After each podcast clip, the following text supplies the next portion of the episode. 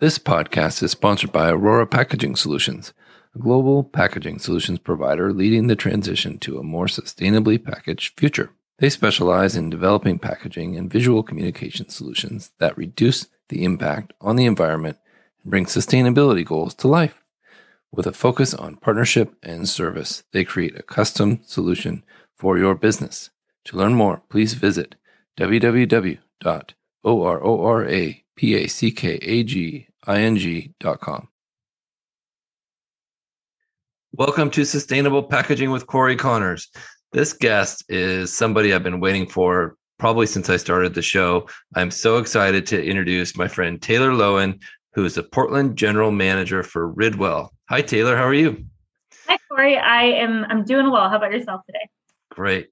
I'm a huge fan of Ridwell. I think I've probably mentioned Ridwell in uh, almost every episode of this podcast. uh, so I'm so thankful that you took some time to be on the show. Well, and I think one thing that's just awesome about Ridwell is because anybody can use the service.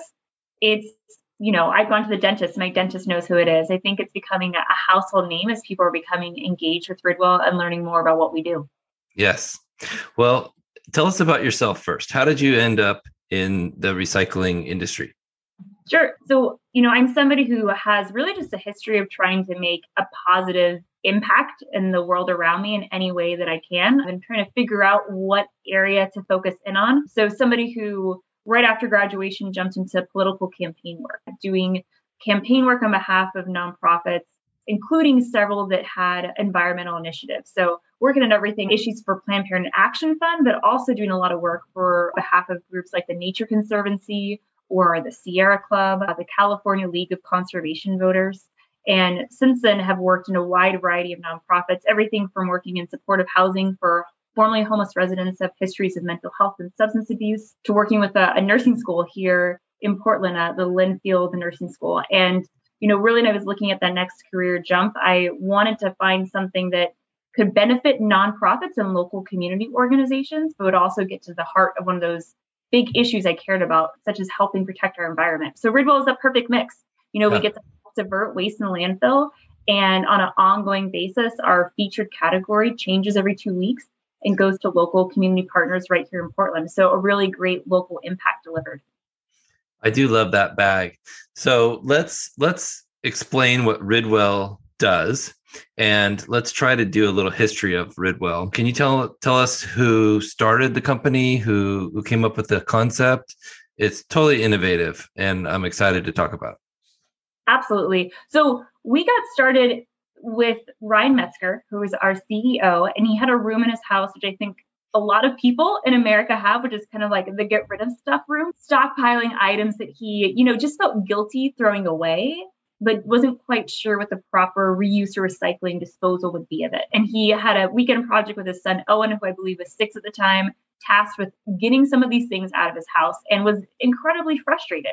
You know, this big cache of batteries and had to call three or four locations to even find one place where you could drive to to drop off batteries. And everybody knows we don't want batteries to go in our trash or can go into landfills and mercury in our water. Uh, so, you know, thinking it should be easier. So when he found a place, he asked all of his neighbors if they had items. Many responded. And he got such a great response. He continued to do that. He continued to reach out locally to his community and his neighbors and say, Hey, I'm dropping off a big load of plastic film. I have space in my car or holiday lights that are broken. And it became this kind of recycling carpool that had up to I think over 4,000 people involved in the local Seattle area. And that is when he thought there's not only a need here, but there's a potential business opportunity. People want to do the right thing and often don't have the time and to do all the research and drive around and find these places. So that that's the kind of genesis origin story of Ridwell back in late 2018. And at first he was doing PowerPoint presentations in people's living rooms and talking about this as a business service. And now between Seattle, Portland, and Denver, we have over 45,000 Ridwell members and have diverted over close to 3 million pounds of waste from the landfill. Wow, 45,000 members? Yep, correct. About 18,000 in the Portland metro area. And how much waste has been diverted? Close to 3 million pounds. Wow. Well done. So I'm a customer as well. I'm a huge fan and a customer. So what what happens is you go online, you sign up, you get a metal box that they put on your front porch and it says Ridwell on it, has a hinged lid, and it is a receptacle for your once a week Ridwell pickup. And you, they will always take overwrap plastics, things like that, things that would would have been a store drop off plastic, mostly the uh, low density polyethylenes, number four plastics, things like that. The overwrap for a, a case of Coke or something like that. Those films are taken every week. But like you said, you have a featured item weekly. Can you tell us about that? How does that process? Who who decides that? What what happens there? Right. So, you know, we have our core categories, as you mentioned. So, one of them is that plastic film, which is really like any stretchy, flexible plastic. So, tons of Amazon mailers, bubble wrap, saran wrap, Ziploc bags. Uh, we also do a couple more core categories, things like batteries and light bulbs. Also, any clothing in either poor condition or good condition. Clothes that have tons of rips in them are actually turned into cleaning rags, which is really cool, given a new life and purpose there.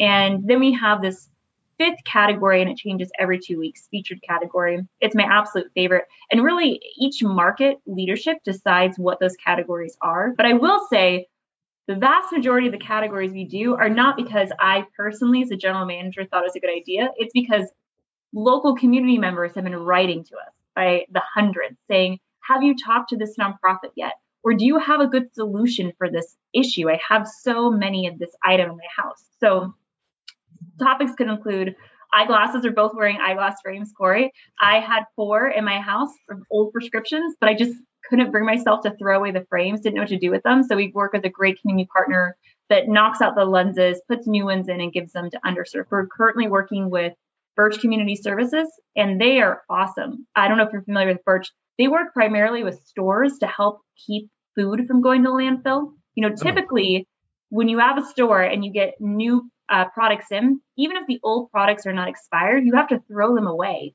because you need to make space. So they take all the product from a lot of local grocery stores here that are still not expired, but are going to be taken off the shelves and work with about 70 food banks around the Portland metro area. So we're, we're picking up Halloween candy for them. I know I only had one trick or treater.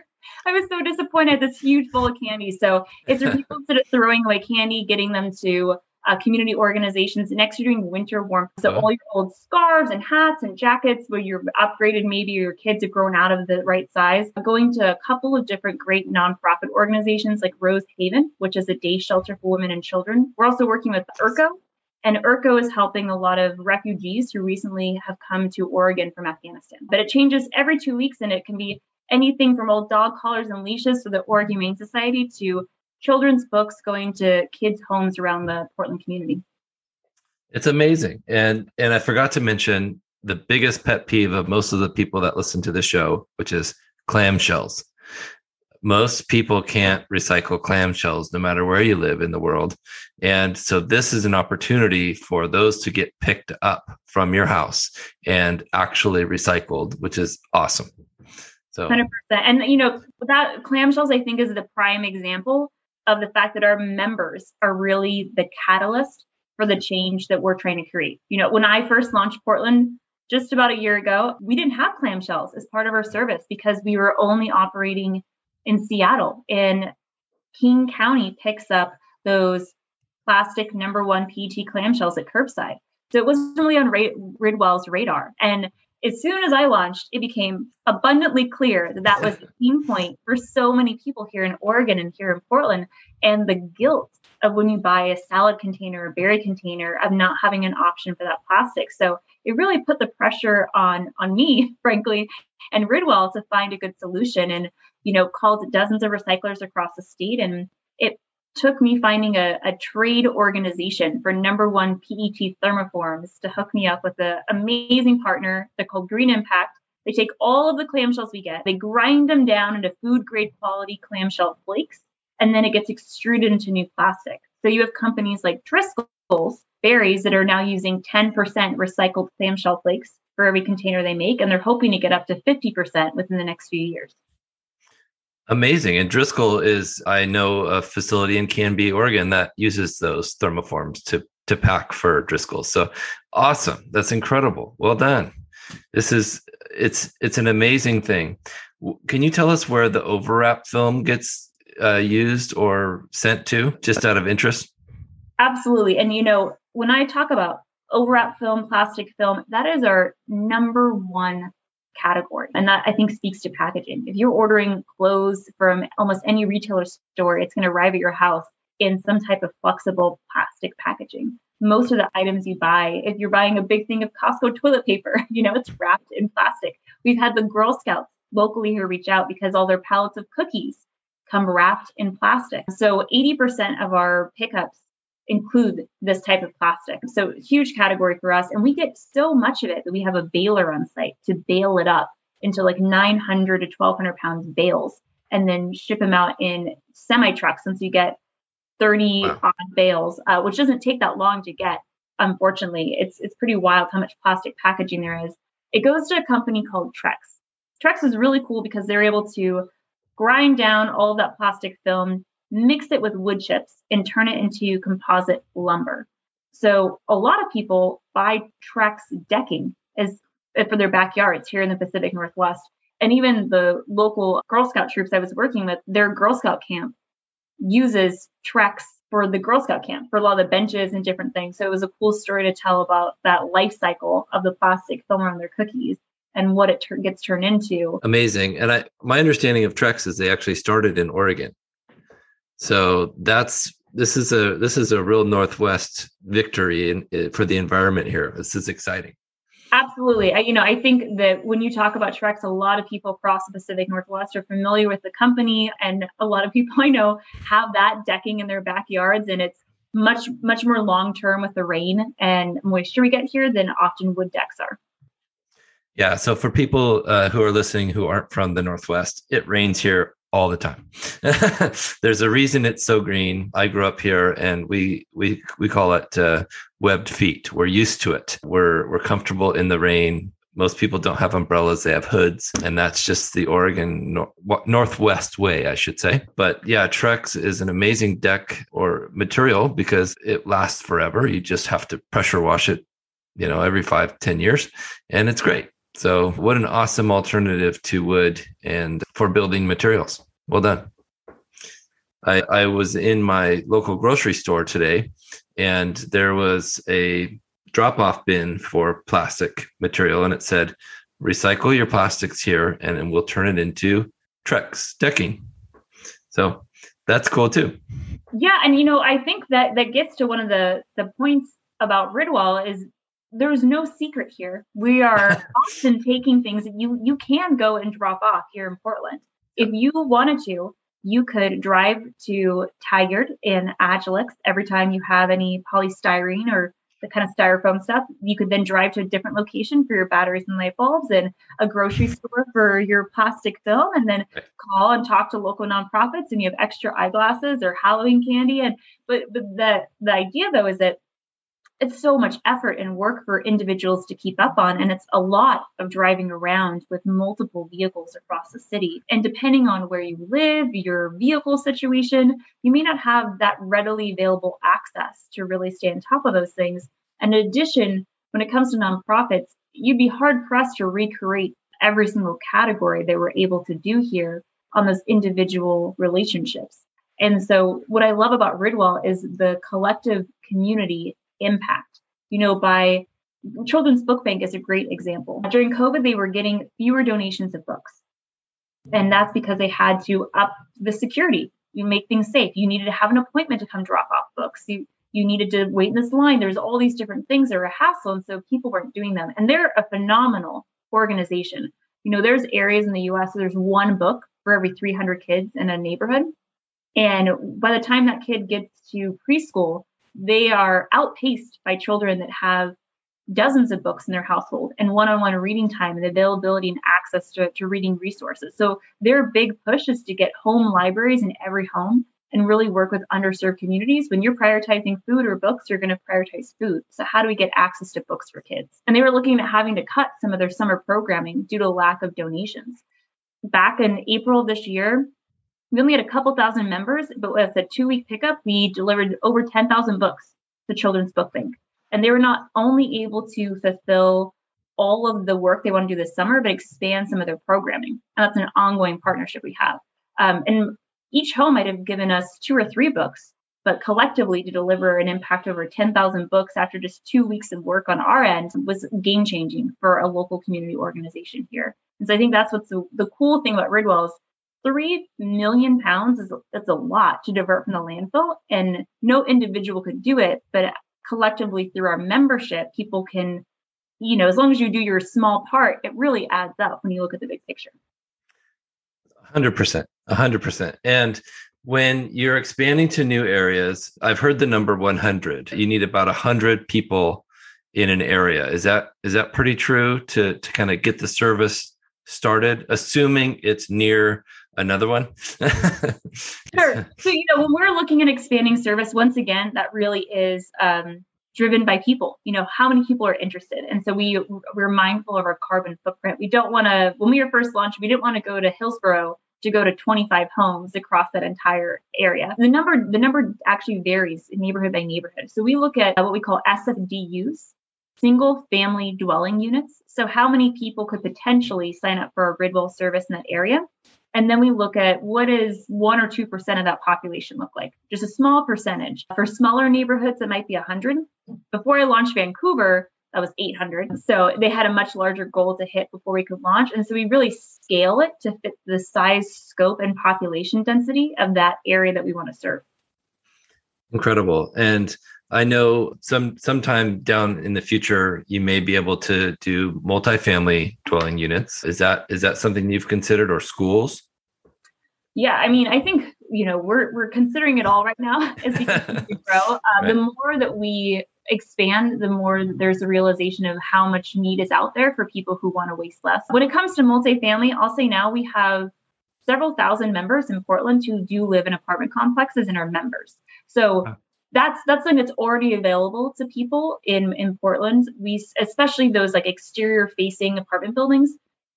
What we're trying to look into is how do we scale up to those big apartment buildings downtown. So we're not serving parts of downtown Portland right now because it's exclusively giant high rises where you might have only 45 seconds of access to the elevator. You need a specific key fob.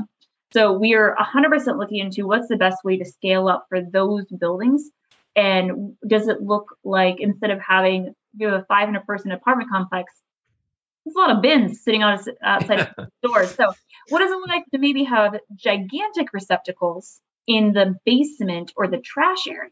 Where there's 50 gallon drums for people to put their plastic film in, and there's maybe built into the HOA at a slightly lower cost. And then we use a larger vehicle on a specific route to go pick them up. We tested a few pilots in Seattle and it's actually going fairly well. So something that's very top of mind. My entire objective this first year in Portland, frankly, has been keeping up with growth. When we started a year ago, it was it was just me delivering bins, and now we have 45 members in our staff here and over 18,000 members. So, you know, now that we've kind of had that first push across most of the Portland metro area, I'm excited for 2022 looking at what other options can we do? What does it look like to try and service large apartment complexes?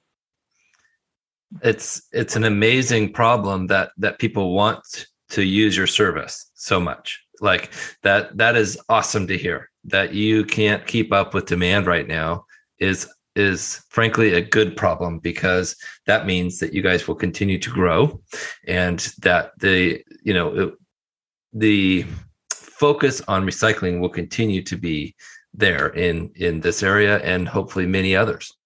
Exciting. No, I, I think that reuse recycle ethos just resonates with people here in Portland and people in Oregon. I think the fires and the smoke we dealt with as a community last fall was eye opening. I think recent elections, people are talking more about climate change. It's becoming ever present as we talk about our weather patterns.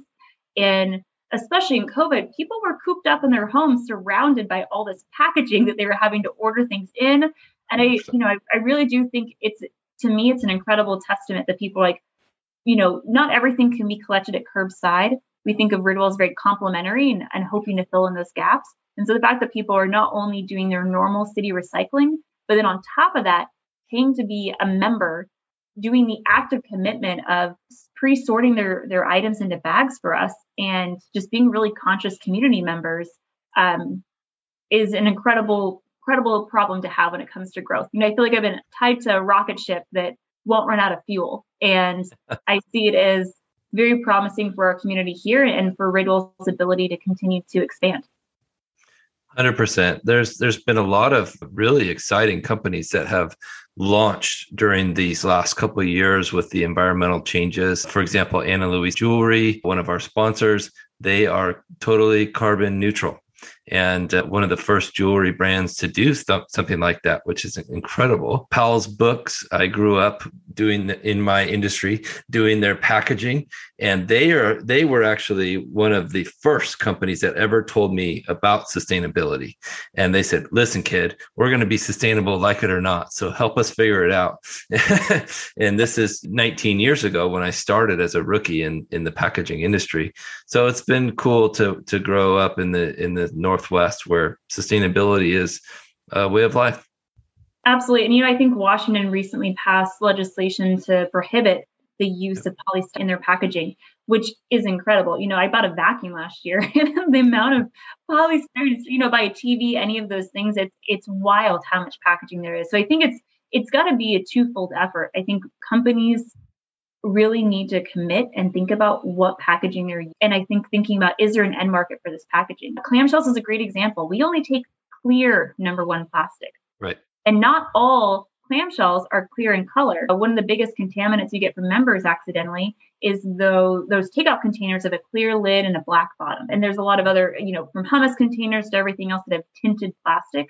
They have a recycle symbol on them. They are technically recyclable, but there's no end market. They can't, you know, they grind down our clamshells to clamshell flakes. They can't extract that dye back out. And companies like Driscoll's want to be able to have a clear container to put their berries in. And so, really, when I go to the store now and I'm seeing multiple options that are number one plastic, I'm going to choose the clear plastic versus the tinted because I know that there is a, an actual end market and a result you can get on the recycling side when you go with the clear plastic versus tinted. Absolutely. That clear plastic is very desirable. A friend of mine runs a PET recycling facility in South Africa, and he said they can't even keep up with demand for post consumer recycled material because of the extended producer responsibility laws that are taking effect. So these large companies, like you were mentioning, Driscoll's wants to be at 50% PCR. Well, that's happening in other parts of the world by mandate. Or these large companies or, or smaller companies too are setting goals for themselves saying, listen, we're going to be at 50% or 60% PCR by 2030. Well, how do you accomplish that? You need a whole bunch of recycled material. So absolutely. This is going to make your job even hopefully easier because it'll be more popular amongst the world to recycle, I think.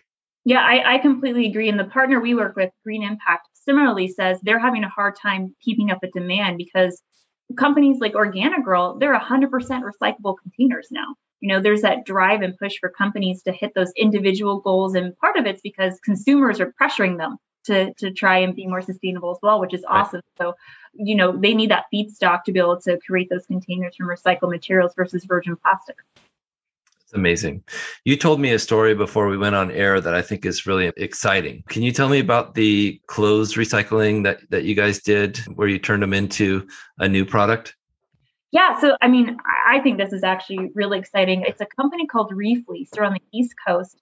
And what they work to do is take textile, old fabric and clothing and turn it into upcycled fashion. And it the the clothing and the items have a very unique look because it's kind of a hodgepodge of different colors and fabrics. And so we did a pilot with them early last year around February in Seattle and in Portland, where we asked our members, do you have jackets you don't want to give to Goodwill or you don't want to donate because they a sleeve is ripped or there's a big stain on it, or the zipper's non-functioning, and it's a lot of bulky material to put in your garbage. And you may not have a good purpose for it, but you don't feel good donating it. So, what's an alternative way to, to reuse that material? So, Refleece takes all those old types of, you know, it's from ski jackets and, and all the different variety of bulky winter wear that's in bad condition and then takes the usable bits of that fabric and then turns them into new products. So you might get a stylish tote bag that has 10 different colors from 10 different people's jackets. So we got that material back. It was made into fantastic products. They put a Ridwell logo on it. And then we said, let's just see if people are interested in upcycled fashion and if they're interested in buying things with their logo on it. And we thought, well, first send it out to people who participate in this pilot. They get first choice.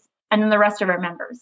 Well, the rest of our members didn't get a chance because it sold out within about half an hour from the pilot. So we're really thinking now when it comes to clothing, what can we do as far as products go that our members are interested in working with companies like Refleece. So, so that instead of going out and buying a hoodie made with virgin cotton, what does it look like to buy a cool outfit or clothing item made with upcycled materials that somebody no longer has use for and to really help keep that circularity going with items versus new creation of items. Awesome. Just you know, it, it can be done and you guys are doing it. I'm I'm so impressed with you and your company and everything about what you're doing is is what we need right now. So thank you. we appreciate this. So oftentimes I'll get pushed back on posts about people say, "Oh, recycling's not possible. It's not happening. It's dead." Not true you guys are a key example of what's possible with recycling and what can happen if we work together to be positive impact on the world. Thank you. Well, I, I appreciate that. It's great to have the opportunity to chat. And I think I'm continually stunned how interested people are to talk about recycling. It's not not the sexiest of topics, but there's there's just so much interest being generated about it and people who are keenly interested to see what they can do on their part. Thank you, Taylor. And thank you, Landsberg Orora, for your continued support of this show. We appreciate your sponsorship. And if you're listening, please take a minute to review and share it with your friends so we can spread the word about Ridwell and about sustainable packaging. Again, thank you. Thanks. This episode is sponsored by Specright, the first purpose built platform for specification management. So much has changed when it comes to packaging, and there's a new book to help you stay ahead of the curve The Evolution of Products and Packaging, written by longtime packaging executive Mr. Matthew Wright. Helps you unpack industry trends and explains how you can use data to drive packaging innovation and sustainability. Download your free copy today at specright.com backslash book. That's S P E C R I G H T dot com backslash book.